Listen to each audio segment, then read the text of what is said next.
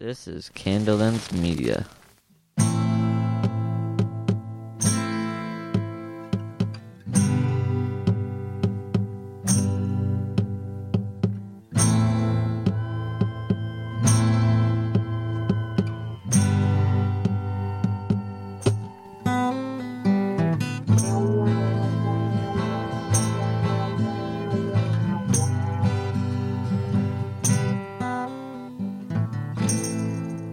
Hello and welcome to the latest episode of the Folk Horror Podcast. I'm your host Neil, and I am so excited to have Mike in the studio I'm here with to us. be here. The studio being Neil's basement. Hi, everybody. Now, this is going to seem as a weird time lapse because we're actually recording our discussion about Redshift right now, Yeah, which is all about time lapses. and probably Mike won't be here in the studio next week when I announce, My voice will. but then he'll come back. No, because next week will probably be the second thing about Robin Redbreast, Oh, that's right. I and then you'll here. come back I wish I could be here to actually be there live for the Redshift. So there's this is already a big time weird thing going on here. But you all don't know or don't care about any of that. We just are here to be in person to introduce this great uh, film and um, our episode about it, Robin Redbreast. Yeah, 1970 play for today, Robin Redbreast. Um, the first thing I should do is I have this feedback from Carl and John about the Wicker Man, so I do want to mention that here. Would that be okay if I read some of it and then you could actually respond Absolutely. angrily? wrong, all of it. No, we love comments. Please leave comments and Uh, also tell us when we're wrong. So, unfortunately, due to time restraints, Mike was not able to sit here uh, while I went through the feedback, which we do have a lot of. So, I'm going to give you the feedback from John here and from Carl, and then Mike is going to pretend that he heard the feedback. If you're kind of done with The Wicker Man, I understand. You can probably fast forward maybe five, ten minutes, you know, if, if you don't want to hear any more Wicker Man talk. But for me, to, in order to be thorough, we got to get all through all this good stuff because this is really helpful stuff. So, to start with, John mentions that he's heard it described that the slowdown part of uh, when all the people were making love outside was done to create a dream effect. Uh, he also th- liked the. Uh, the catch by Mike that it was the woman on top in the when the dolls were set up on the bed. And he mentions that the man on the bottom is wearing a what looks like a sailor's cap, but also a blue uniform, perhaps a reference to Howie's police uniform. Uh, he mentions a site called the Various Versions of the Wicker Man to figure out what scenes were moved around for each version. Uh, the director's cut is missing a few shots found only in the other versions, so no version is complete. He mentions that Ash, who is the teen who is offered up to Willow early on in the movie, is seen later in the courtyard scene strutting in with a girl on each arm. He's kind of just in the periphery of the shot, but that's kind of a funny follow up. I like that. A fun fact from John the Maypole song recording uses girls, not boys. John says that he, he notices, he thinks the Maypole scene is very sexual, even going beyond pelvic thrusts. So I guess we now have a debate between Carl, who didn't think it was necessarily sexual, and John, who sees even more than I did in the scene. Uh, she mentioned she didn't think that he didn't think that the woman gave the egg to the baby. Uh, instead, she's kind of clutching the baby closer because Howie's going nuts, brushing the altar off, and puts the cross on it. He says no, Howie is not being taken on a tour when he sees the fire dance. That's just on the way to Lord Summerisle's castle, and you can, that's why he's going that way. It was Miss Rose and Lord Summerisle singing "The Tinker of Rye." Uh, it's not the only original song in the film. It was not written by Anthony Shaffer. Um, he had nothing to do with the songs, but Peter Shaffer did. Uh, he helped out Paul Giovanni. You can check out Gary Carpenter's website to read more about that and, and from the book, etc. Peter also stood in for Howie in one scene as Punch, so it wasn't always Howie in the costume there. None of it was filmed on an island. The aerial shot shows islands, but that's it. You can see the wiki for all the known locations, and the children chanting "We carry death out of the village" are carrying a baby doll. If you look closer, we I think we forgot what what they were doing. The novel was co-written by Hardy and Anthony Shaffer. It was written after the film was shot. John recommends it as it's full of all kinds of details, and some of them were scripted but never shot, and others were never even scripted. John did want to mention also, Mike and I addressed the his inquiry about where we got the info about Hardy walking into a pub and getting inspired to make a movie from that. So Brown's book, which is out of date for many things, says that Tony Shaffer wanted to do something with Christopher Lee, and he'd been asked by Peter Snell of British Lion to do something with David Pinner's Ritual, and Hardy was only brought in after that. John mentions that the Cinefantastique magazine articles were a very important piece in getting The Wicker Man in front of fans as a cult film, but that it also was kind of out of date with info that has kind of since been updated. So some of that stuff that's in there might not be the most accurate um, recent telling, but who knows exactly what happened when. And then on part three of our Wicker Man conversation, John has a few corrections or comments. Uh, we mentioned Nuada, and we tried to pronounce Evelina or Evelino, which we mispronounced it, and I probably still did. Christopher Lee mentions her name during the courtyard meeting, and the two are different gods. Original scripts had him additionally mention Shoni, god of the sea, when he offered the ale to the sea. And in the versions that got released, uh, Christopher Lee says, Oh, god of the sea, I give you this ale as a libation, that you may in the years to come bestow on us the rich and diverse fruits of your kingdom. He mentions that the scenes with the baker, butcher, and fishmonger were supposed to be longer with dialogue with all of them, but a lot of it got cut. The corpse in the coffin has been confirmed to be the lady that we saw in the library when Howie was reading about Mayday traditions. John says he always thinks it was odd that he was she was alive and well reading in the library one minute, and eight minutes later, in film time, she's in a box. Uh, much happens in the movie, so it could be possible. It does seem a little odd. The Hand of Glory scene was soon after that, not immediately, though. They grabbed her hand awfully quickly, which is kind of funny. In the original scripts and the novel, Howie and the Gravekeeper discuss why the Gravekeeper, Old Gardner in those versions, has to bury the bodies deep to keep people from stealing Hands of Glory's room from them, which is a nice little touch. You can see the Whitby Hand of, Hand of Glory and Hand of Glories that you can buy. Hopefully, I'll remember to put these links on our Boojum Pudding blog. But there's no hanging, no backstory about anybody being hung, uh, or hanged, I should say. The novel mentions it several times, though. Uh, the sword dance isn't right before the Wicker Man. Lots happens in between, and he mentions that he wasn't aware that be- being beaten by sticks was part of Punch and Judy, but that's literally what Punch does to everybody is he beats them with a stick. So, and this is you know it's unfortunate now, but he beats his wife with a stick. He beats the the crocodile with a stick. He beats, I think, a police officer with a stick. He beats everybody with a stick. Um, and I don't think they use tongs. I think they just use like a little, like a, a little piece of wood. Uh, the sword dance is in the procession. The sword's lock is usually done in a dance, but this time it's done all by itself. And he says that they weren't Morris dancers, they weren't official Morris dancers. They were picked out by Stuart Hopps, the choreographer, from a military barrack in Edinburgh because at least they could keep time. He taught them the processional movements and the lock. Sword dancing is related to Morris dancing, but it's fairly distinct. And by the way, no one dances with real swords, they're too heavy and dangerous. English sword dancing uses wrapper swords or wooden slats. What we see in the movie is just for the movie. The theory of Moors being the genesis for Morris dancing, according to John here, has been discredited. I think Carl's going to talk about that in a minute. Blackface was used to, to mask, but it's no longer considered PC and was not traditional before the 1920s or so. And Christopher Lee was dressed as a woman, and that's called the Betty. I guess maybe Mike mentioned that. I don't know. And not only is Paul Giovanni in one of the shots on the cliff, but Anthony Shaffer is in one too. The associate music director, Gary Carpenter, also dressed up in drag to play the organ in the church scene. And Hardy, I guess, was a minister as a cameo, but it didn't make it into any of the cuts. The band who plays throughout the film are seen on camera during the landlord's daughter, Gently Johnny, and Maypole scenes. Uh, he's not sure how many Wickermen were built. I I had read three, but um, I'm assuming John knows more about Wickermen in general. Um, but yes, there were some tall ones, some medium short ones that were used for different shots.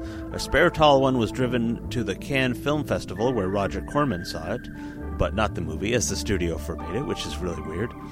Uh, there's more to that story, apparently. Um, on the a- animal safety, Anthony, Shaffer had to publicly tell everybody that they weren't going to burn any animals. Uh, but he, so he, and he had to write a note to uh, to that effect, and he did. It said, "We are not burning these animals. We are, however, burning pandas, and we're burning rather cuddly little rabbits and a host of other charming domestic animals, as these would be more acceptable sacrifices than goats and sheep, which on the whole are not terribly attractive." Yours, Anthony Shaffer. Peter wasn't so. Peter Snell wasn't very pleased with that. That's from uh, Alan Brown's Inside the Wicker Man. Summer Is a Coming In is only heard when they set the Wicker Man on fire, not during the procession scene. And Howie shouts out for Daniel. Uh, that's what Mike heard. I didn't necessarily hear it, or I can't remember if I heard it, um, but that's what Mike heard. And John says if that's true, then then Mike is the first person to discover that. And he also sends some pictures of a commune that recreated their own Wicker Man. It wasn't until recently that he found out that uh, that John found out that their man wasn't one of them made for the film, so it must be pretty accurate. I'll send you the link on the Boojum Pudding blog site. So thanks, John. Really useful information. Now let's move on to Carl. So Carl, my brother, says that we were wondering about the goddess of the orchard, which the film calls Evelina, or Evelina, no, or I don't know. I don't know. I'm sorry.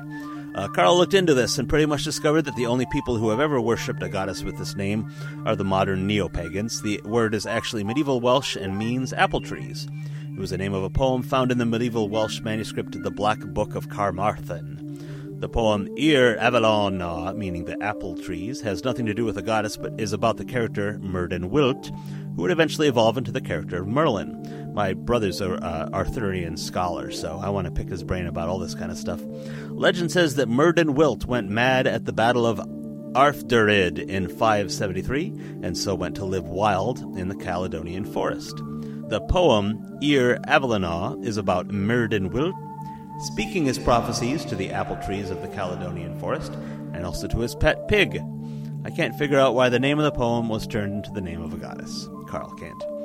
Uh, more about sword dances and Morris dances. Most of the folk dances are performed by amateurs who just have real jobs and then have clubs where they practice things. The dancers in the movie wear kilts. The dance they do looks more like an English sword dance than a Scottish one. He says that these days the term Morris dancing is often used loosely to refer to all types of English or British folk dancing, but properly it refers, as John mentioned, to a specific type of folk dancing. So a sword dance is not technically a Morris dance. And there are records of Morris dancing in England going back as far as the year 1448. Another thing I want to pick Carl's brain about is he knows a lot about mummers' plays, and to me that all kind of ties in with sort of a folk tradition in England. Um, at the time, there were large fashion throughout Europe for things Moorish. There was a dance called the Moresca. Uh, I think we mentioned the Moresca, in- involving Moorish clothing, wearing bells on the wrist. Morris dances or sword dances, as well as other British folk dances and folk plays, often have a number of interesting characters you see in The Wicker Man, such as the Fool and the Hobby Horse.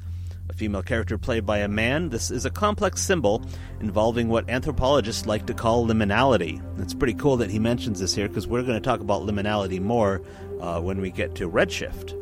But the word liminal comes from a Latin word for threshold. Something is liminal if it occupies the boundary between two states. Thus, an androgynous being isn't quite a man nor a woman, but in some gray area between. Traditional societies all over uh, consider the liminal to be particularly sacred.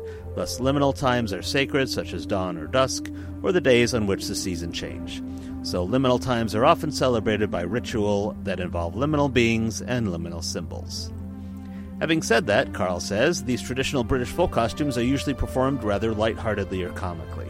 So the costume worn by Christopher Lee at the end of The Wicker Man looks to Carl exactly the sort of thing that someone would wear during one of these traditional ceremonies. A couple more notes. He mentioned Summer is a Coming In. It dates back to the 13th century. I don't know if we mentioned, but I, we did know that it was um, one of the first, uh, earliest recorded songs that exist. Um, no reason to believe it's actually more older than the 13th century or that it's Celtic. Uh, he mentions that the artist who drew the 1676 picture had never seen a Wicker Man, but he was imagining what a Wicker Man must have looked like based on the writings um, that the Roman had written about the Celts sacrificing humans in Wicker Man. Some folks are skeptical uh, because it was the Romans writing about uh, you know the, the people they were occupying, but obviously there's no archaeological evidence of things being burnt. Carl's final thing that he would like to say is that the end of The Wicker Man looks like the video to the 1983 Men Without Hats song. That was brilliant. Thanks, John. Wait, that was Carl. Thanks, John. Thanks, Carl. but you, now I'm afraid The Wicker Man is burned down to the ground, at least for this year, and we're finally going to move on to other We things. had to eventually, you know. I mean, it's. I think it's good that we did three episodes on the Wicker Man. Yeah, and actually, that was a good thing since I have you here in front of me. Let I, it seems like when we first started this, we weren't necessarily sure sure exactly what it was going to be like, Right. but it's pretty Still clear to me that we are thoroughly going through Yes. every movie piece by piece as Why much as possible. That's the way to do it. I think. I think it's probably it. It it really works for me because it's it's almost like we only get like we're probably not going to talk about the Wicker Man again, No. except maybe little bits and pieces here It'll and come there. back. But so it's almost as if we have to. I feel like we want to be thorough about everything. Yeah, and and I, what I love is that we're going to go into such great detail on these films that when we talk about later films, we're going to call back to certain scenes that we've already discussed. Uh, certainly, you know, King Sacrifice comes up again and again in folk horror. Uh, came up in the two things we've already viewed and talked about, uh, Wicker Man and Robin Redbreast, and a little bit even in Redshift, which is to come, a preview for all you listeners in the future, in the past. Uh, so yeah, there, there's going to be lots of themes of folk horror that come back up, and so I think it's great that we go as detailed as we can through these. And you know, a film like The Wicker Man, you know, that is such a rich film with so much myth, so much folklore in it that I think you really want to you want to peel back all those layers. Yeah. To the to the at the risk of boring your audience. Yes, that's always that's always the risk that, that we're overdoing it. And the truth is, I edit, I even edit edit some things out when I'm uh, when we're recording. you yes, don't. I do. I edit all of Mike's jokes out. That's why Everything he's brilliant that I've ever said is it's on the it's, cutting room it's really floor. tough. Like I have to decide. It's easier for me because if it's something I said, I can say, "Oh, I don't think that's necessary." But it's Right. difficult when Mike No. says something. I don't want to be like, I trust you. "Okay." Make me sound good. But I, I think you can even lower my voice a few more octaves. And I'm afraid that's all we're going to hear from Mike for now in this introduction, as he appears to have melted. But it was nice to have him in the studio. Fortunately, see, there's a drain in the floor here, so won't really have to even do too much cleanup. But let me do mention, uh, before we get into the conversation, let me mention a couple of folk horror related things. The Folk Horror Revival Group has added to their itinerary for the Witch Cults event on the 14th of July. They will be screening the movie Simon, King of the Witches and the Italian print of Witchcraft 1970. And there are talks about witches and witchcraft from Diane Purkiss, Darren Charles, Gail Nina Anderson, and Bob Beagry. And music from Black Mountain Transmitter, the Heartwood Institute, and Hokano. And really cool Folk Horror Revival Witch Cults t shirts, which are available from the Folk Horror Revival page. Once again, that's the 14th of July, so try to get your tickets now. And in other big folk horror revival news, look for the two volume Harvest Hymns book, which is all about folk horror in music. Um, features an article about the band Broadcast that I wrote. Um, I'm merely the least of the contributors, however. We got Johnny Trunk in there, Gary Parsons, Sharon Krause, Jim Moon, Adam Scovell, Andy Paciorek, and all the other great uh, folk horror revival guys and ladies. Uh, so many more. It's in two volumes, and it's all put together by the awesome Jim Peters. Um, I might get a chance to talk to Jim in the future, uh, and maybe talk to Darren Charles about the witchcraft event, so listen for that. We'll have more information coming soon. I will also mention here that I have uh, added a couple new things to the folk horror store. Would you like an original first edition copy of Ritual by David Pinner? Would you like a copy of The Wicker Man? Would you like the hard to find American edition of Children of the Stones? Go to my store, which you can find from the Boojum Pudding site, or if you really want to go there directly, you go to squareup.com slash store slash candle ends media. All one word, no hyphens. So with that, it's on to the discussion. Mike and I discuss 1970s Robin Redbreast.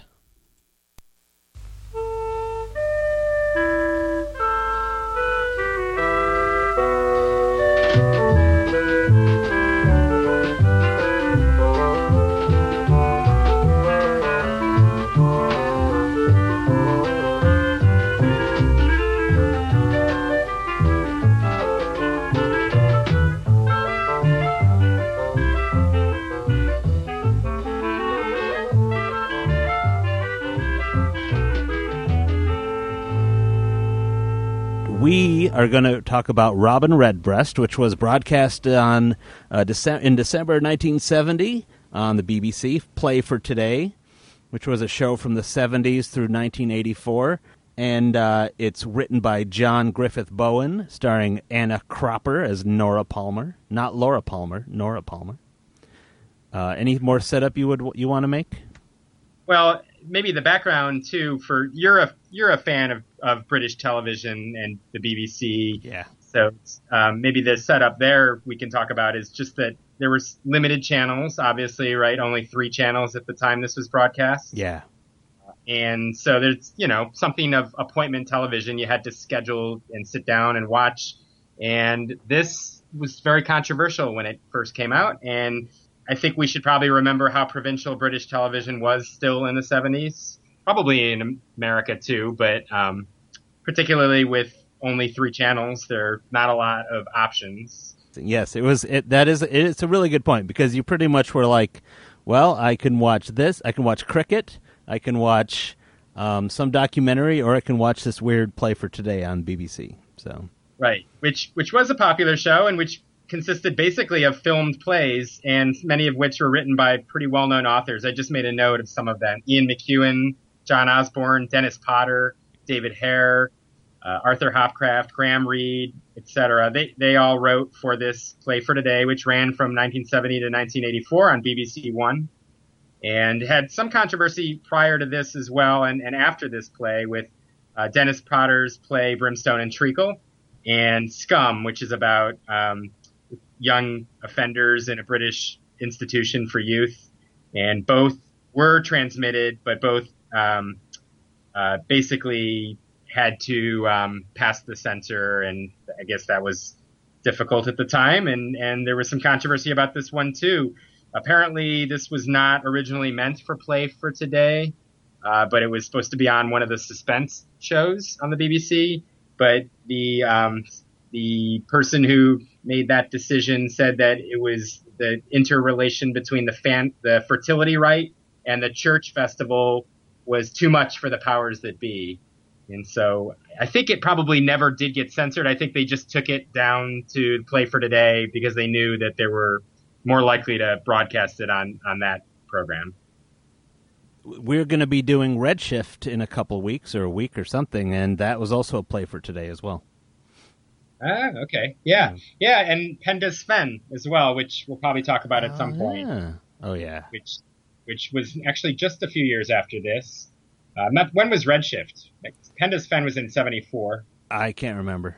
I don't know. Okay. look it up. Yeah, but probably right around the same time. Um, and this was, this was definitely, I can say after having viewed it that it definitely pushed the boundaries for television at the time, uh, especially Yeah. with scenes of uh, implicit violence or, or um, menacing, you know, overtones. And I think for the, the censors, it would have been the contraception at the time. It's, Yeah, and the way the way she talks with her friends, she's real. It sounds really modern, you know, like they're just kind of teasing her, and she's really frank with them about what she's been doing, you know, and they're just yeah, a and- liberated woman. She, you know, she has sex for fun, not for procreation. She was in a relationship for eight years and was not married. Yeah, she, um, yeah, and her friends, especially the conversation their friends was kind of shocking to me. I mean, they, the way they trade partners, and at one point, you know, they even talk about one of the guys who's married to a woman, both both of whom are friends. He talks about making a pass at her, and yeah, her, his wife seems okay with it. So. yeah, it was strange. It was weird. Uh, also, it, we should mention that this was in uh, color originally, and it's too bad. To me, it's too bad that it's not in color. I really would have liked to see some of the details in color, like the dream sequence, and just I don't know. I just I, I have a feeling it would have been. I don't know, kind of lurid, like a lot of those '70s television shows come off now. It's just, you know, everyone's a little greasy.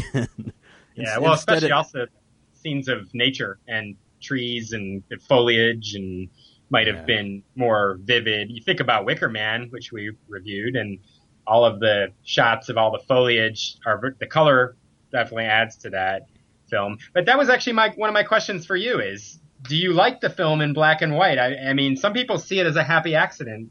Although, of course, the reason it's in black and white, we should say, is no accident because of the mistreatment of the archive by the BBC, right? Right. Uh, not really. I guess I I would definitely like to see it how it came out first. I don't really. I'm not like a.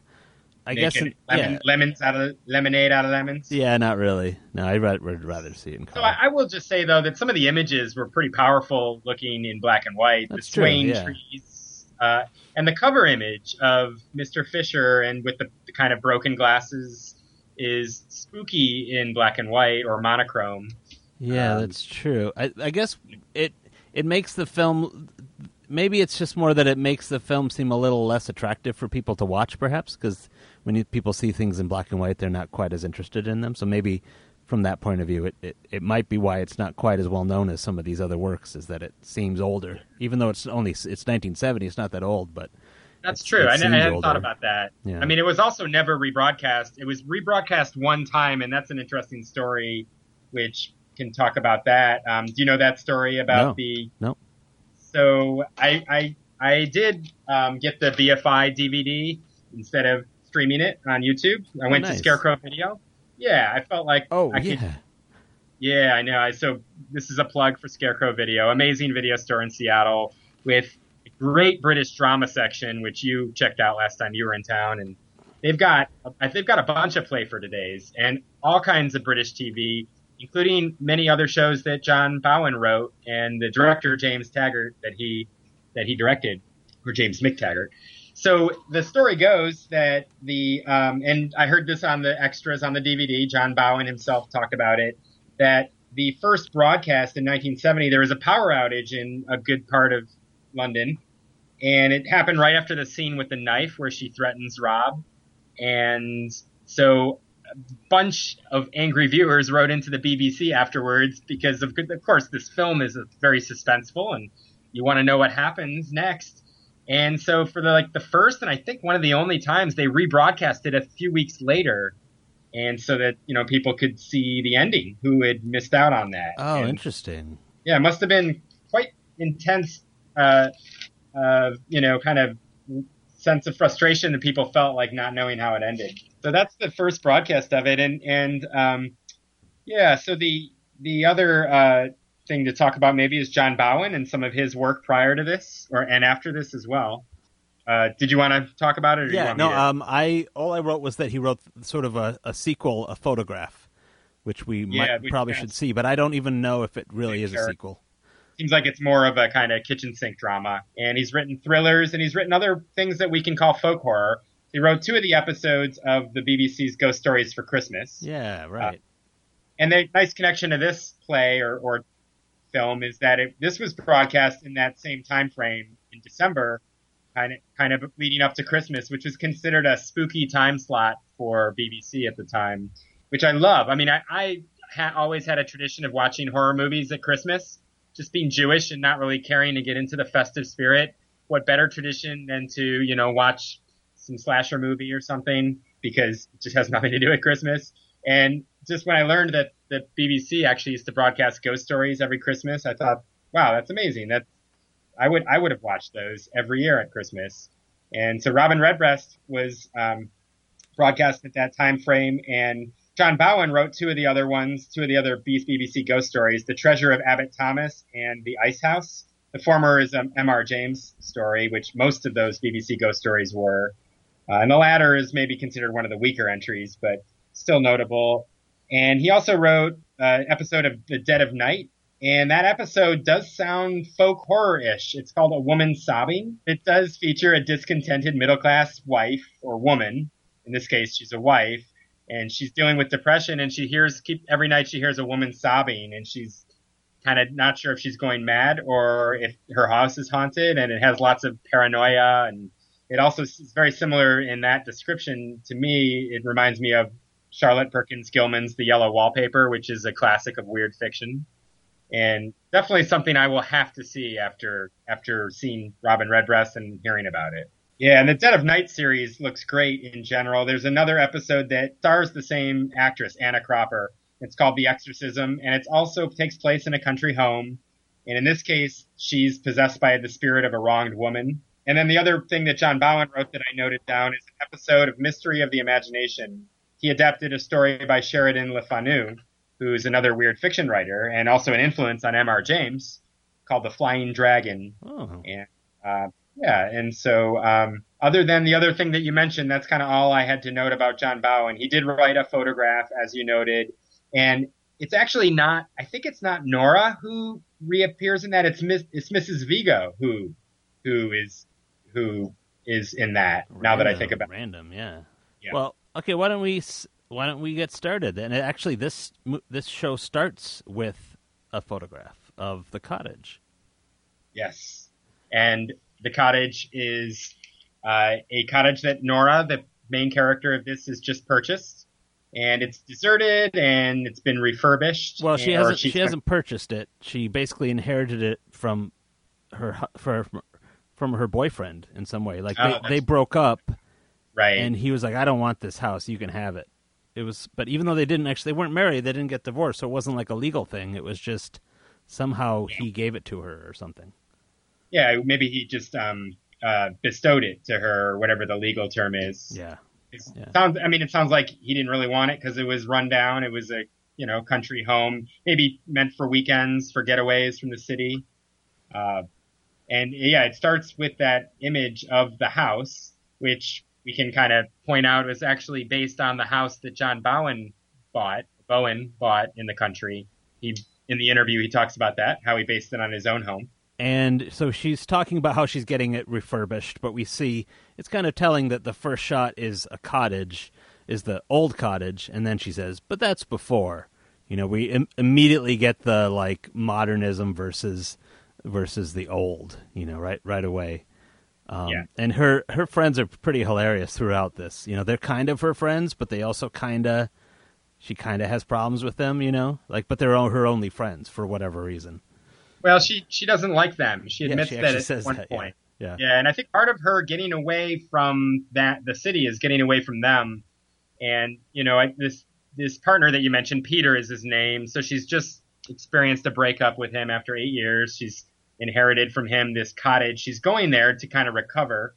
And, you know, she's very vulnerable in the beginning of this. She talks about being pricklish and she's, you know, her friends are attempting to, you know, maybe distract her with their witty repartee and, you know, there's some joking. They seem to not be very helpful to her. They're not very compassionate to her. They're just kind of joking about making, making a pass at, like he's joking about making a pass at her. Yeah. Yeah, she- he talks, he talks about pa- making a pass at her and she refers to him as a lecherous owl.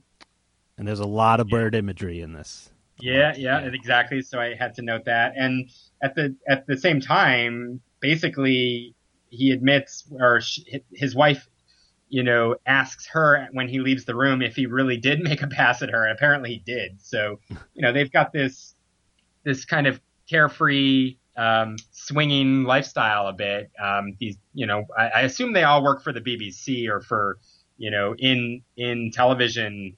Uh, in kind of a more uh, uh, bohemian milieu. Yeah, for sure. Uh, she says she feels soft and exposed, and they talk about how they talked about that Like, she. an, like an unshelled crab, according to Jake. yeah, yeah, yeah, yeah. Which he calls delicious. So there's more of that, that, that, that dialogue. It's sexual talk. Um, and the cottage is, I just looked it up from where they mentioned other cities. It's sort of central West England near Coventry, Evesham, and Birmingham. So Yeah. that's almost uh, almost to Wales, but not quite. Yeah, it's away from it's it's far, far away from London, which is the key piece. Right. And she mentions that the cottage is one mile from the village, and so there's even some isolation there from from the rest of the village. Right. Right. one mile from the road, one mile from the village. So she's she's definitely isolated, and that's what she wants. And her friends are questioning that. They can't believe that she would want to go live there. And she repeatedly says, "I know what I'm doing." But at the same time that she's assertive and confident, she's also very vulnerable. You know, she she cries at one point. She um, you know has just barely gotten over this breakup, or hasn't gotten over it. She's just barely experienced the breakup and processed it, and she talks about the wasted years that that she spent with Peter, and you know how he was the one who broke up with her, and um, yeah, I mean, I also throughout this this play or this film, there's kind of a tug and pull. She's a liberated woman. She is bold, assertive. She's definitely a product of the post, you know, 60s kind of first wave of feminism. Well, I guess we'd call it that in America, but the feminist kind of women's lib movement. And, and at the same time, she's, you know, she herself feels, you know, vulnerable and, um, perhaps that she was not treated properly with the relationship or that she wasted those years in the relationship. She, she feels maybe I sensed a little regret that she maybe didn't get married or that they didn't have children together. Not sure how, if you pick pick that up. yeah, yeah. She feels like she's just starting over, and she's I mean, she mentions later she's 35, so she's literally like, Yes. "Wow, what did I do? Eight eight years are gone, and I'm 35." Right. And we can probably say that, you know, even with her, even though this takes place in a fairly liberated time frame, there's still an expectation of women. And at 35, women would still be seen as past their prime. And, you know, it would be difficult for them at that point to start a family, is the sense in this. And that'll come up later. I think that really is important to note about her character that she has some regrets about that about not having a child, but she's also wants to be her own woman and wants to be a feminist and not have to care about those concerns.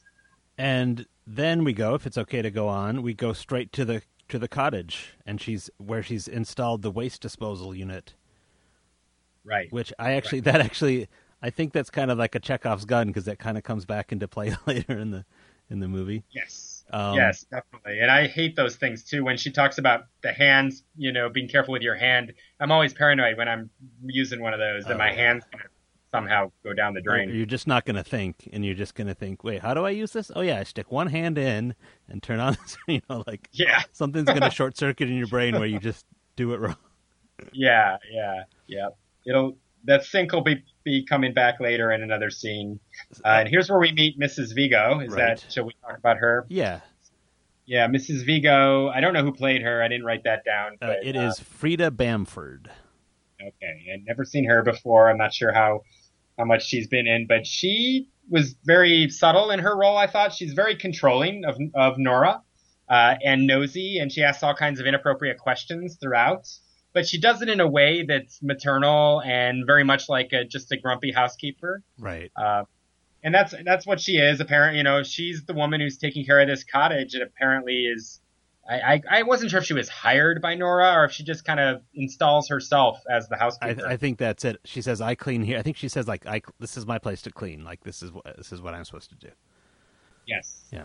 Yeah, and so she's got a. There's a lot of menace and really unsettling parts to these characters, and she apparently, you know, at first appears rather normal to us. I mean, she's doing what a housekeeper would do, and um, she warns also Nora about the mice, the field mice that are in the walls. That'll play a role later as well. Uh, yeah. So, uh, so they they hear hear the mice. They notice some droppings, um, and then it pretty much switches from them talking. She talks about being a script editor. Then it switches back to the friends reading the letter, a letter from him, and they're drinking sherry, and they're like, "I wonder if she's." It's kind of a funny joke because they're like, "Oh, I wonder if she's drinking more," and they're literally drinking as as they as they say it. Right, Um, right. which- And also there's a voiceover where we hear her we hear Nora Nora reading the letter as we see them reacting to it, or as it's cut with them reacting to it, right? Right, where she's saying no, she's not drinking more, and she and, She's drinking less, she and, says, yeah. and it, it actually sort of shows just there how different she is, how she's trying to kind of move away from that lifestyle where they're just, you know, sipping sipping sherry, and she's like, no, I'm I'm not drinking more, I'm drinking less actually. Um, yeah, and also they say she's bound to not get any company, and she it cuts with her in the letter saying there's plenty of company here. Yeah. And they're, you know, they've said late, they say they remark later that, or soon, maybe it was around this part where they feel a burden being Nora's only friends, basically, and right. they feel like to me they're not friends at all. That they're really just they're basically using her for what she can offer, and they're using each other, and it's just friendship doesn't come into the equation at all. Yeah, yeah, I like it though. It's it's subtle enough that you could see these people hanging out and then like kind of muttering about each other afterwards. You know. Yeah, You know. yeah. So Uh, this voiceover effect continues in other parts of the film as she's writing other letters back to them, and I thought that was a really great technique in the film to have that voiceover because it really it centers Nora's voice, and so our perspective, everything that's happening, is really through her, through her, you know, perceptions, her senses, and hearing her kind of talk about it in in the letter, you know, does remind us that everything is is filtered through her. We we see see her mailbox where it says Fl- Flanathan Farm.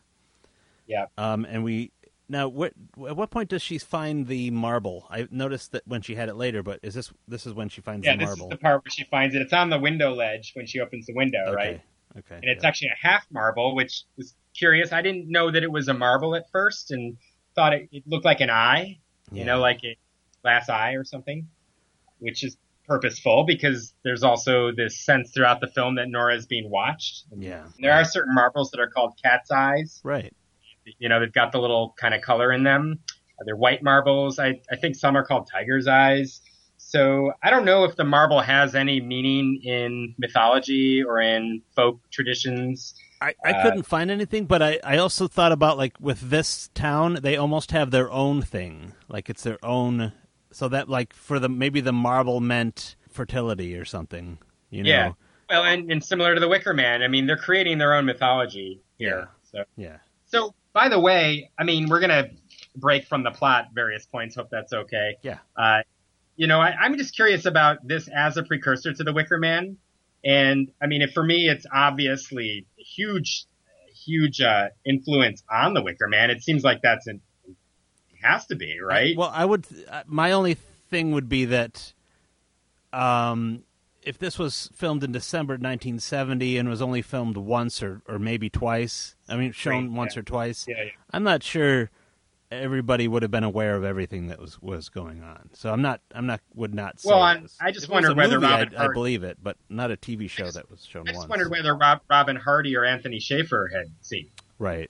Yeah, I don't know. Well, but let's talk about the elephant in the room, which was clearly this was kind of based on Rosemary's Baby, which was 1968, right? Or not based on, but Yeah. don't you think it was inspired? I mean, Rosemary's Baby was Yeah. a big movie. This person Yeah, would have yeah, yeah, definitely seen Rosemary's Baby. Well, sure. Yeah, yeah, Rosemary's Baby was a massive influence at the time in general, and I think I think it was an influence on this film as well. I mean, how could it not be? Especially considering the similarities in the plot, where a female character is kind of she's like a baby machine for in the Rosemary's Baby, the devil, but here for the harvest. And I also think there's more similarities around the feminist slant to both films and the, the kind of paranoia in both films. Uh, and uh, you know, and also, yeah, she. I mean, the, the feminist slant is that the female character is just seen basically as a vehicle for the devil in Rosemary's Baby and for for giving birth to the devil's child. And here, Nora is seen just as a vehicle. You know, basically, she's the bearer of of the neck of the child that is needed by the village. And I won't say more because we haven't gotten to the ending yet. But I, I mean, the other thing that I think uh, was was in, influenced by Rosemary's Baby and also influenced by potentially by Robin's Redbreast is Harvest Home. And I, I don't know, there's some real crazy similarities. I mean, the, in Harvest Home, it's a similar case of a character escaping the city because he's disenchanted with his friends and with the kind of alienation of the urban life. And he goes to the country to kind of recharge. And in, this case, he's an artist. And so he, he goes to, and he sees it as all charming and all the, you know, basically a, a getaway to get away from everything that he doesn't like about his life in the city. He takes his family with him. And eventually there's all these odd characters and he writes them off as just quirky and much like Nora does. And, you know, there's, um, eventually things get darker and darker and more grotesque. And just like in Robin Redbreast, uh, there's, you know, a ceremony uh, to bring back the harvest. And in this case, it's the corn crop. And his the, his wife is also used as like kind of a, a baby machine for the harvest in a very similar kind of way. Uh, and there's a pretty horrific ending as well, which I won't say here. So I mean, it's just really striking how similar the the plots are. And did, so did you, you know, did you say when was that written? Do you happen to know? I think it's 73. I want to say I may be wrong about it, but so just after. Okay. A few years after. Rosemary's Baby was 68, right? So yeah, I mean, there's definitely a continuum of folk horror from, you know, or, or kind of, I don't know if Rosemary, Rosemary's Baby is not a folk horror, but there's a continuum of horror films that do, um, cover some of the same themes in, in some of the same ways and are also modern in a way, you know, in terms of feminism, in terms of modern stylistic techniques, because Rosemary's Baby has some really interesting stylized um, cinematography. And that's one thing that I really appreciated about Robin Redbreast as well, is it is pretty stylistic, especially for a teleplay uh, on the BBC, where most of them were just filmed with static camera placement. so yeah, I mean, there's definitely there's definitely something in the air in the late '60s and the '70s that you know both made for similar storytelling and similar stylistic techniques. Um, I, I felt like M.R. James might have been an influence to some degree as well, um, just because of the Fisher characters and kind of amateur archaeologist, which is Yeah. often base for M.R. James characters. Um, Yeah, yeah, for sure. Um, here, w- let's see. Fisher is looking for sherds on her property. I had to look Yeah. that up. Did you look up sherds? uh, yeah, potsherds, which I knew potsherds from my archaeology class in college. Oh, okay. So you'd heard that but before. I didn't I didn't know what sherds was until I saw that. So yeah, yeah, they're basically pieces of broken ceramics that are remain in in uh, the soil or in the earth in the ground, and they're dug up on archaeological digs. And yeah, and it's related to the word shard, but I guess shard is more glass. So sherds is more like pot- okay, pottery. that, that I didn't know. Yeah, So also Sorry. Fisher is talking about how his name's Fisher, and yet he's never fished or been to the ocean, nor has his ancestors. And it's a weird thing to include in there. I don't. I don't. but he's also mentioned at the same moment that he's not that that his family or his lineage has not been out of the village for hundreds of years. Right. And So that's so why. they're kind of sheltered. Yeah, I mean, so it's they they bear the name of of this, but they're they're sheltered from from the world. And you know, did you make see any connections with the myth of, or the story of the Fisher King at all? Uh, I I thought about the Fisher King, and I kind of looked it up, and I was like, hmm, I'm I'm not really seeing it. Uh, So I'm not. I think that might be forced. But did, did what about you? Did you did you see something there?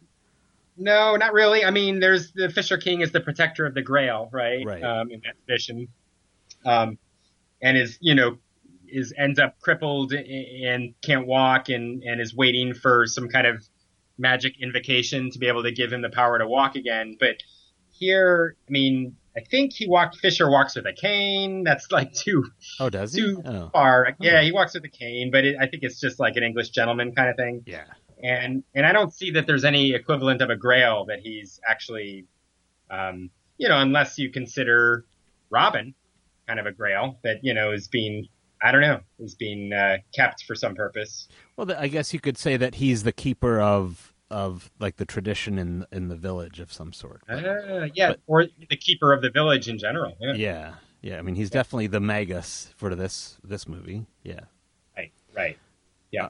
So he's look. So he's looking for these sherds in the garden, and he says he's got a. He's a local historian, and he's got an archaeological instinct for for these things, and so he, you know, basically at one point he spends basically ten seconds like, nope, no sherds, and and Nora's like, how did how did it how did you search the whole garden? He's basically like he's got an internal divining rod for sherds apparently, so it gives him. I don't know. There's this ominous sense to this character, and perhaps there's even a slightly supernat- supernatural sense that he can locate these items of kind of historic and archaeological importance, these these relics in in the soil somehow. Right.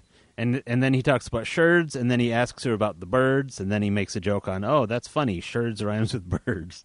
Yeah, And she's yeah. like, "What? What? Like, what?"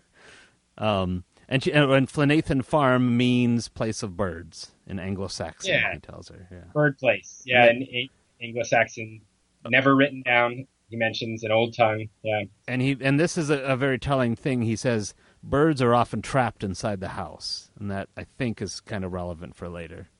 right. They get into the chimney, which also is relevant for later, and and birds trapped in the house is foreshadowing. And so you know the there is the central character of Robin Redbreast, named after a bird. We'll meet him later, uh, but he also illustrates in a very ominous way the birds banging on the window trying to get out. Yeah. And he says something important about that. He said they should know the way out, but they don't because they're birds. You know, that is major foreshadowing as well because there's a character that we'll meet soon that pretty much has been cast in the role of the trapped bird his entire life. And, you know, you can also think of Nora uh, in this, that she's trapped as well in this, in this town and eventually in the very cottage itself and that they should know their way out, but they don't. And that really, like what I just mentioned about Nora, um, all the clues, everything is right in front of her. Basically, the villagers hide nothing from her, and she still doesn't put it together. Um, then so she goes inside with the marble and talks to Vigo about Fisher, and v- clearly Mrs. Vigo um, has some regard for Fisher. let's see, and then they kind of talk about the the that she should go see the gamekeeper who lives through the woods because of the vermin. And Fisher says that so it's through through the trees, and Fisher says the trees used to be all oak, but they were cut down and conifers planted. Yeah, we get a shot at, just soon after this of the pines, and you know that the, those who know their trees know that you know pines grow when the old trees are cut down, and so the sense of loss that there are no oaks anymore, kind of, I think, this sense of resentment towards modernity and certainly towards the forestry department, or Yeah. I don't know if they call it the forestry department yeah, in England, he said but they do- forestry to some. He said forestry. Yeah. forestry. Yeah, you know they're supposed to maintain the land, but instead they're chopping down the old oak trees, and instead the pines are, are planted. And the and uh, the oak tree has a big significance to ancient people too. So that's right, Yeah. So the, the Druids had had three trees that were um, very important to them: the the ash tree, the oak tree, and the, the hawthorn were was the third, and they all had some significance in their um, in their rituals. That with the oak tree was where they would trim the mistletoe out of. They would harvest Yeah. that from the oak tree. Yes. Yeah. So, so I think before we get to the next scene, we also are we hear about how the marble has to be brought inside. Uh, I Right. think Miss Vigo, Miss Vigo says that, and you know that's very old world superstition sounding to me. You know that Nora has brought it inside, and and now something inevitable has occurred that can't be can't be changed. Yeah. Yeah. And then it, we do get a shot. I, there's, you know, for a film that's a folk horror film, there are actually very few shots of the natural surroundings. Yeah. So what I was going to say was, and and you can help me with this since this is a good point where we're just starting this pro- process.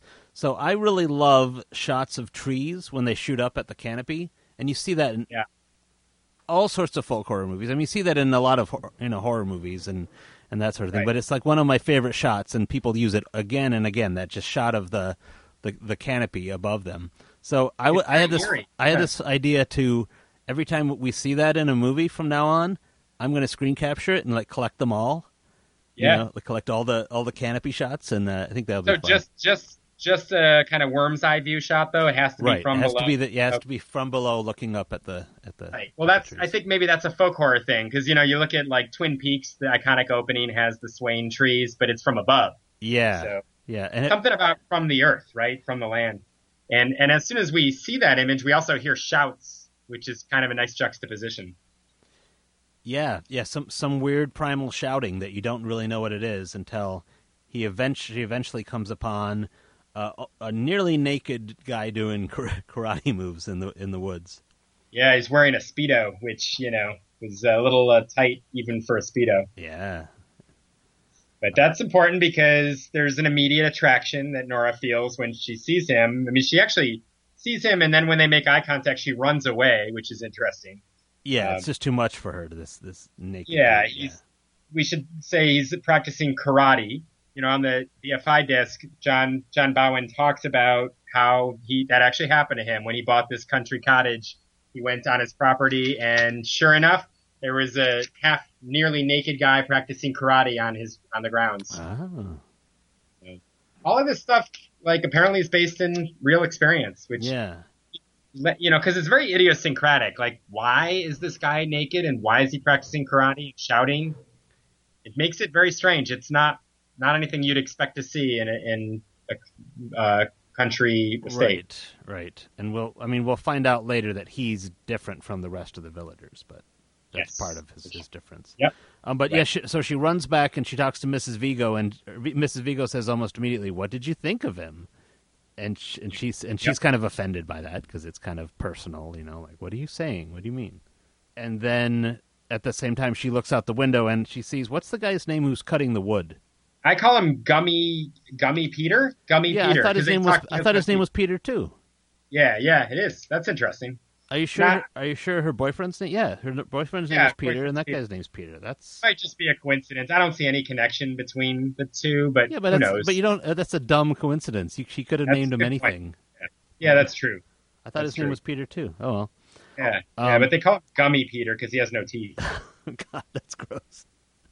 Um, and he, he moans, he, he mumbles at one point too, and he's completely inaudible, which yeah, is kind of a he's like a village idiot kind of character. yeah, yeah. And she says, "I'm sure that man's mental." Yes, and it's not the first time that somebody will question the mental health of the villagers. Yeah, so there's there is something bigger that I wanted to ask you about. Maybe this is a good start to. We'll kind of talk about this throughout, but is Yeah. there a sense in these um, in these folk horror movies, the ones we've seen so far, that what we're seeing here is a fear of of the rural folk and a fear of the working class uh, in, on their farms from these because these are written by you know the the the London uh, screenwriters and the you know the the well educated um, men and women who uh, who would be writing about this, and they all have this kind of thing where they're you know afraid of the of the rural folk. Yeah, definitely. I mean, there's this is a whole subgenre, right, of rural horror where you know, like Deliverance, obvious, or but also the Texas Chainsaw Massacre. You know, where Those the have eyes. Yep, yep. City folk go into the country and, you know, they get pretty much, um, you know, violently accosted and sometimes raped, like in Straw Dogs, or murdered by these backwoods, inbred folks. And, and at one point, a character refers to the members of this village as inbred as well. So, Yeah, yeah. yeah, I think there is a real fear there. Is a real fear of rural people, but is that is that a paranoia fe- paranoid fear of the city person who's gotten so removed from the country, or is a little is it a legitimate fear that's also featured in Let's Scare Jessica to Death, right? Oh yeah, yeah, and, and a lo- in a lot of these these movies, and that's that's something let's follow up on each time we look at a new show or a movie, where you know, if they're all they're not. I know I know for a fact that all these folk horror things we're going to watch are not all negative towards towards rural Sure. life, but it's it's important to notice when they are using that sort of trope of the of the scary uh, backwards Right. people. Because yeah, let's actually we can move in onto the next scene, which is Well, just um, Yeah, go ahead. before we do, Yeah. um, sometimes my thoughts come late, but on this one, there's also like the arrogance of the city dweller who feels like you know that they're that the way of the you know the way of all people should be the way of modernity and the and basically industrialization and and modern life and highways, etc. And there's the sense that when there is a self-governing community that's completely self-sufficient, that there must be something perverse or twisted about that community, that there can't be a, you know, a legitimate, actual self-governing community in our modern era right. that holds to old ways, old traditions. Well, and what I was going to say is that in almost literally, you were just talking about this. In the next scene, he's she's talking to Rob, and Rob is saying, well, like you said, that he thinks most of the surrounding people are stupid because of in- inbreeding, and he kind of he kind of wants to get away. And and the funny thing, of course, is that he comes off as kind of backwards, but clearly knows some things and wants to get out of there, wants to go to Canada.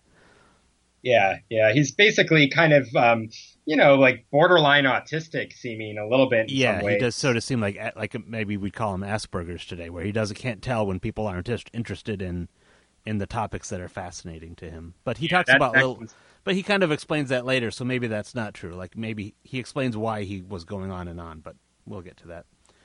Well, there's Um, also at this point in the film, I'm I'm thinking like, well, maybe this guy is like because of his simplicity, he's privy to some truths. He sees he sees some things that other people don't see, and that ends up being not true.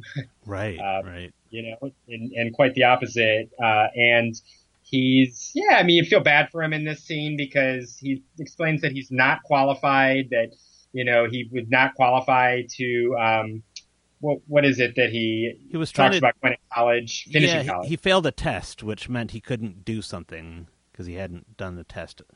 I wasn't sure exactly what it was, but um, Yeah. and he has no friends. He says. Yep, yep, yep. And so you feel bad for him a little bit at this point. Has also been adopted uh, by the village by Mrs. Vigo, which definitely you should feel bad for him for that reason. But she says, So- and it's it's important. She says that he, even though you know, she, you could tell that Mrs. Pa- uh, that Nora was kind of like, "Oh, really?" And then he was like, "Yeah, but she was really nice to me and and kind of took care of me and paid for things." And right? we kind of right, know why yeah. that is, but you know, Yeah, but he changed his name, which is significant. His name, his original name is Edgar, and he's given the name of Rob or Robin. yeah, We'll hear about why that is later. It's um, it's he's not the first Robin. We'll just say that here, right? right, right. And he did go to college, and so one of the things he says is college raised him, so he feels like he's a little bit above the villagers in this scene, like you said, and yet not he's not at all. Right, and she and here she talks to him about the marble and like quizzes him about the marble, and he doesn't seem to have any idea about it. He's pretty clueless Was about that- most that of the scene? things. I thought Yeah. that happened later when they're Uh, having their dinner together. Mm, no, it's well, I wrote it down here, so I, Okay. I think it's I think it's there. Yeah. Um, and the next scene actually is then she's talking with her friends about him, and how she feels like Lady Chatterley, um, Right. Because she's Right. attracted to this young groundskeeper.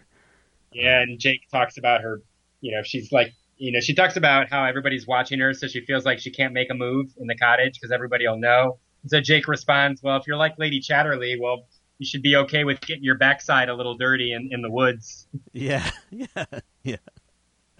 Um, and then she says that she feels like she's being watched even in the woods. And then they even, Yeah, they and- do a quick yeah. shot of the woods right there too. Yeah. And they do the swaying trees again. Yeah. Yep. And then spooky. and then Jake Spooky. Feels like sort of rubbing it in and says, "Do you you hear voices in the wind blowing through the trees, like drunken voices, voices of children?" Like really, Yeah. he's basically Fright- doing a folk a folk horror, like trying It's like an M.R. James story. Yeah. It's like Oh, an- yeah, yeah. yeah, totally. I mean, I, I felt like this was this was actually, I think, an not an in joke, but maybe a um, kind of a uh, signpost to those of us who love this kind of stuff. Yeah, who love yeah. Spooky old tales and campfire tales, and you know the wind, the sound the wind makes when you're camping, basically out in an isolated region. And of course, you know his wife chides him for it because Nora's vulnerable and scared already. But I don't think Nora buys into this. I mean, Nora's not scared by this. She's scared by all the mundane stuff that just is slightly off. all the weird things that are happening. Yeah, and Jake Yeah. admits that the reason he's doing it is he wants her to move back. He wants her to. Yes. Um, so they talk about, oh, you should get more mice to, you know, to ha- so he has to come back to the house, and she Right. says, well, he did borrow some books, and that's and they're like, oh, books, Yeah. and then What's in those books? and then it just goes cuts to night, and she's basically having a nightmare. Yeah, dream sequence. Yeah, you and it's a brief one. right? Well, I just I didn't write down a lot. It was very impressionistic. It was, you know, this this thing is not filmed like this whole movie is not filmed like a traditional BBC staged play. I mean, some of the scenes are right. The scenes where she's talking to Jake and Madge are very stagey, but so much of this is very impressionistic and you know not traditional. I would think for the BBC. You know, you can tell me if I'm wrong. You've seen more than I have. Uh, and and I also we haven't mentioned the director James MacTaggart apparently he did have a very anti-naturalistic inclination when it came to filming. He he wanted to do away with naturalism and he wanted there to be strange cuts and and certainly in this scene we get a very rapid rapid cuts from the axe Peter's axe kind of hitting the wood to uh, to Robin doing his karate in slow motion, which is a very sexualized kind of image of him uh, and then to Fisher's face with his broken glasses, where I think he's got like marbles falling out of his eyes or something. That see, that was a point when uh, it does look interesting in black and white, but in color, I think we could have. Is that if it was marbles in his eyes, that would have been really cool to see the color of them. You know what I mean? Yeah, Like I true. couldn't tell. There was something going on with his eyes. I was like, does he have animal eyes? But you're right. It might have been marbles in his eyes. That could have been they it. don't look like eyes, but in color they might look like eyes. Oh, so maybe if it was like a like a, an eye looking marble, then you would clearly have been able to see that those were his Yeah. eyes, and maybe maybe the eye is some way where he can spy on her. Right. Um, well, or the- the just marble, the I sense mean. that there's just like in the Wicker Man, that the whole village has eyes, and Right. he sees through them all. Yeah. You know, he's kind of he's like the Lord Summerisle character. I mean, he is Yeah. the priest character in this village, and he seems to know everything, and everybody knows him and defers to him, and he he's even like you know in controlling the church and the parson in a way. So he is the all-seeing character, and it doesn't look like eyes in black and white, but it still is very spooky, and it you know it looks like um, something steampunk or something, you know, with his Yeah, those weird gla- well- his weird glasses. Yeah. yeah, and uh, somebody somebody commented in a comment on how it was like reminded them of a Thomas Ligotti image. Oh, okay. Um, also, you heard an owl in, in here, and I think owls. I mean, owls are used to, to show the night, but it's any bird reference is interesting for for this movie. Very So- ominous sound, an owl hooting. Yeah. And and so well, and, and birds frighten. Birds will be a, play a frightening role very shortly in this. Yeah. So, so she wakes up from this dream sequence and she's immediately mad at Jake because she feels like he you know influenced her to have these this bad dream because right. Right. Blame blame Jake. I'll blame Jake though he's kind of a jerk so it's okay. Yeah, he's a very, totally a jerk, and he's Yeah. making passes at her. Yeah, yeah. And then the next day, she talks again with Mrs. Vigo about Rob and how Ro- there's always a Robin in town. So that's an important line. She says, "There's always a young man that answers to the name Robin."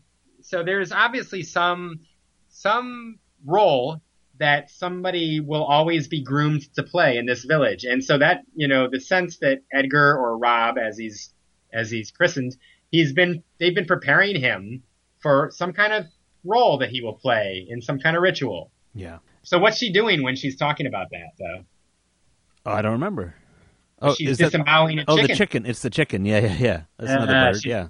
she's well exactly i mean she's disemboweling the bird and that's major foreshadowing to what will happen later Yeah. Oh, yeah. And it's clear here that Mrs. Vigo knows knows everything of what's going on, basically. Like- yeah like- and she what she says i wrote this down so first of all nora responds negatively to the, the bird being disemboweled you know which makes me question where do you think your chicken comes from but you know that's the common thing with city people who may be removed from the farm or removed Yeah. from agriculture and she basically says well i didn't ask you to kill one spe- specially and well how how does chicken get to your plate but more importantly Miss Vigo responds by saying that this chicken was no good anymore, basically, because the chicken can't lay eggs. And so she's Oh. I'm quoting quoting her, you wring her neck, slit her throat, hang her up. It's all she's good for. So there's to me like so Nora is childless and 35 and maybe not going to have children. So it's like a threat or some kind of condemnation of Nora. Like, you know, for me, that was, I, I had the sense at that moment that Nora would possibly be, something bad would happen to Nora, shall we say. yeah. And that that was foreshadowed. And I think that's like a, that's a purposeful misdirection. What, did you Oh, get any yeah. of that? I guess I didn't necessarily read into it at that point, but I, I see what you're saying. Yeah. Well, I Ex- did- I did except that Think she about it later. except her Yeah. eggs haven't dried up, so she she's still okay. She's still okay. You know what I mean? But at 35, it's questionable. I mean, the Right. idea, the sen- there is a sense that you're too old at that point, even even in 1970, right? That Yeah. at that point you're an old spinster. Yeah, they still. I mean, that's still today. You know, by thirty-five, that's that's what people talk about. Yeah. So they're getting ready for Rob to come over, and this is where she realizes that her diaphragm is gone. The Dutch cap, as they call it. The birth control is missing. Yeah, I mean, the uh, right. So she's obviously planning on having sex at some point. And then Rob Rob shows up and has Well, cleaned himself up. So she's she's invited him over for dinner, and that's why she's checking for her diaphragm. She's clearly has control of her sexuality as any you know liberated woman would, and you know is obviously she's talking to talking to her friends about sleeping with him. So this is what she has in mind. There's also a shot uh, before I think he arrives, right? Of what is it? Gosh, my notes are bad. Sorry. Yeah, I didn't. I don't think I noticed anything here. Well, it is it, is windy. I wrote down wind, birds. Oh, is that the, the soundtrack then? I think they just show the. I think they show the trees or something. They show that it's Well, windy. we I wrote hear- that down. I wrote down that we must somehow. We, I think we hear wind and birds. Yeah. So, and Right. I, I think clearly wind is one of the big symbols of the movie. Winds with you know with the birds because that they they're always talking about that and it's always kind of present. This this Sure. this this uh, ominous Yeah. wind in the background. And the soundtrack to the movie really consists of nothing but wind and birds. yeah, right? there's I mean, there's, no music. No. no. So that's important, though, right? Because I mean, it's after last the last film we talked about, which is all music and is a musical. Yeah. Here it's really sparse and beautiful. Actually, I mean, it's just an eerie breeze that goes throughout. And uh, I read, I did read somewhere, um, uh, Adam Scovell compared it to Jonathan Miller's "Oh Whistle and I'll Come to You, My Lad," which was another Mhm. BBC ghost story. Apparently, the wind in that is very evocative as well. See that. Yeah, yeah, yeah. And that came. I think that was older. I think that was the '60s. Oh, when that yeah, that's right. adaptation Yeah, came out. Yeah, that the Yeah. the well known one. Um, so Rob is over, and he won't stop talking about the SS, which is you know it's nowadays we'd be really weirded out if a if a guy came over and started talking about the SS. Why Um, are they not so weirded out? I, there was there was definitely this interest in the Nazis in the seventies, where it was kind of being part of the the counterculture. Was like, haha, I have a swastika. It was like the punks. I mean, the like Johnny Rotten had a, would wear a swastika, or Siouxsie Yeah. Sioux would wear a swastika. That was just well, that was pure provo- provocation, right? I but mean, there's even um, an episode of the Tomorrow People, which was filmed in the '70s, where it's a big deal that like one of the Tomorrow People wants to dress up as a Nazi because it's what all his friends are doing. And like and like one of the older Tomorrow people has to step in and be like, "What are you doing? Do you know who the Nazis are?" So I think it was clearly like a thing that people were toying with. Okay. Was and, okay. and of course it's the most offensive thing ever to like people who had lived through the the war. you Yeah. know? I mean, what could yeah. be worse? In this case, though, he's yeah. I mean, his fascination with it is, you know, seems like it's just one of those weird obsessions, but it's he's not really interested in it. He thinks it would be interesting to other people, which That's what he reveals later is that he's just trying to be a, trying to be a smart person. So he's talking. throws me for a loop that that would be interesting to anybody, especially a woman on a date. I mean, But that's y- you know what it reminds me of is um you know like Taxi Driver, where he takes her to a dirty movie and he's like oh sure, doesn't yeah. understand that that's a completely offensive thing to do on your Yeah, first that's date. a, with- that's- that's a great comparison. Th- Yeah. These are maladjusted people. These are people who have something missing in their social, who are slightly Asperger's or, or at least socially um, maladapted. But one one thing I thought was interesting that he did say was he was like, "There's chivalry in the SS, like King Arthur and the Round Table." You know, like that's Hmm, yeah, kind of a Right. creepy thing. Like, like Yeah. what? And well, I was going to say then at, at this point he hears a, the car outside. He hears the van. yes, which is H. Well Beloved's van. Yes. Uh, Here's the butcher. We find out. yeah, exactly. I don't know where that name comes from. No, I don't love it. Uh, it's a great Yeah. name. Yeah, and it says it right on his van. It's very obvious, and he's he's one of Fisher's guys, right? He's spying on her at this point. Yeah, so it's the butcher and it's Fisher and it's G- Gummy Peter. I, I don't know. It grosses me out calling him that, but And I just wrote in my notes Nightingale's tune here. So there's um, yeah, they mentioned nightingales. Yep. They mentioned that specifically, right? Um, then they flash back and they're he just keeps talking about the SS, and she's Yeah, she's clearly getting getting bored. no, yeah, Not she's not offended. She's just bored, right. and she eventually kind of makes makes her escape, or she kind of pretends to be tired, and he makes a move on her.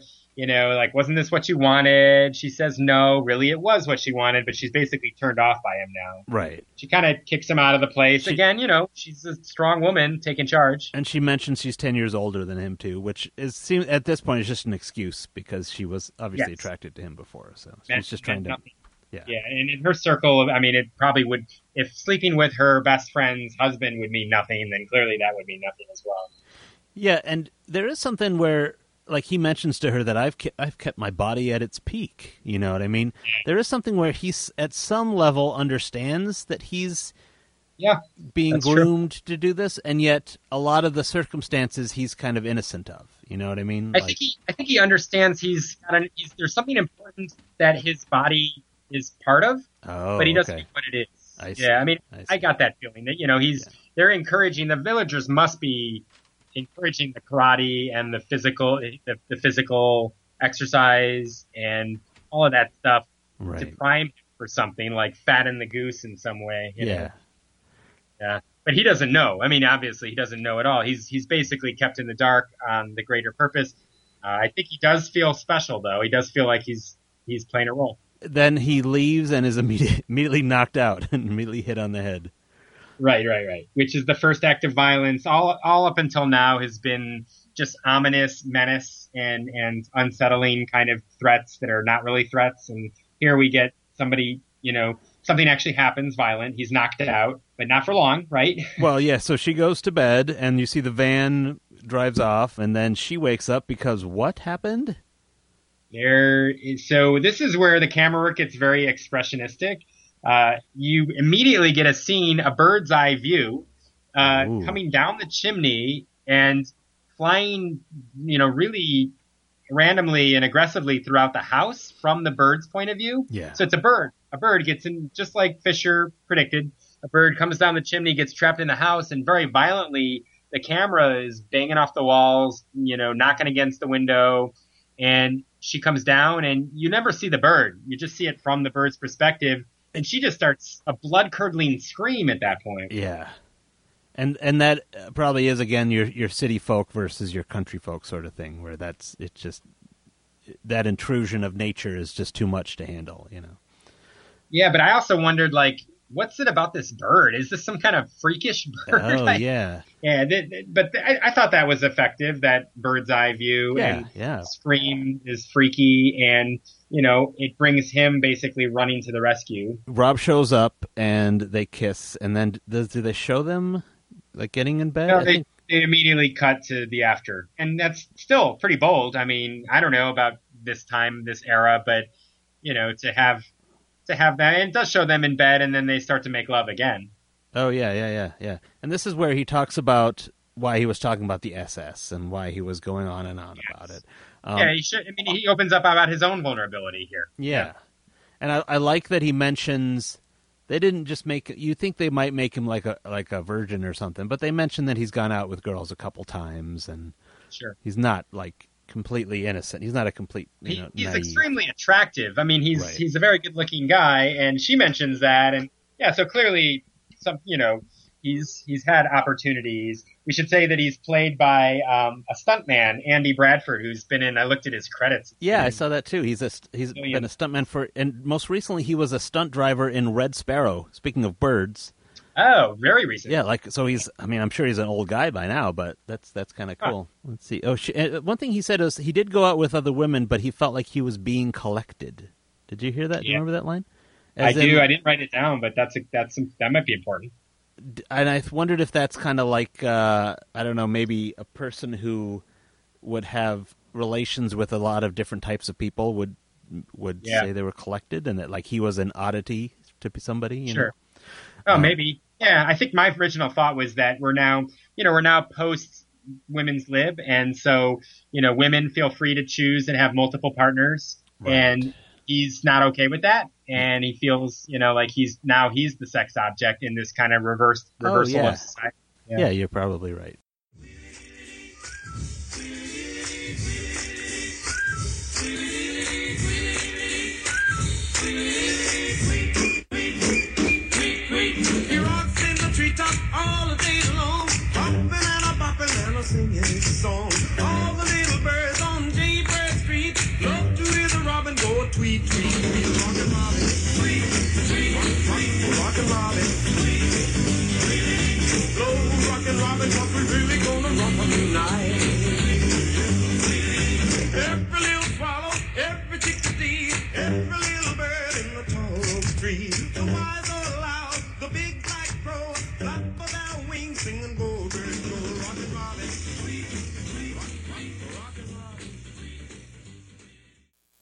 And that's it. Thanks for listening to the Folk Horror Podcast. I guess this was a bit of a long one for screen captures, interesting links, and so forth.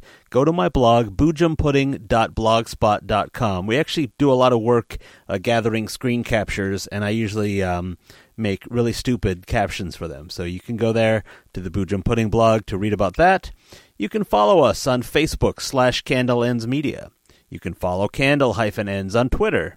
You can follow Mike on Twitter at HappyWanderer13 or Candle Ends Media on Instagram.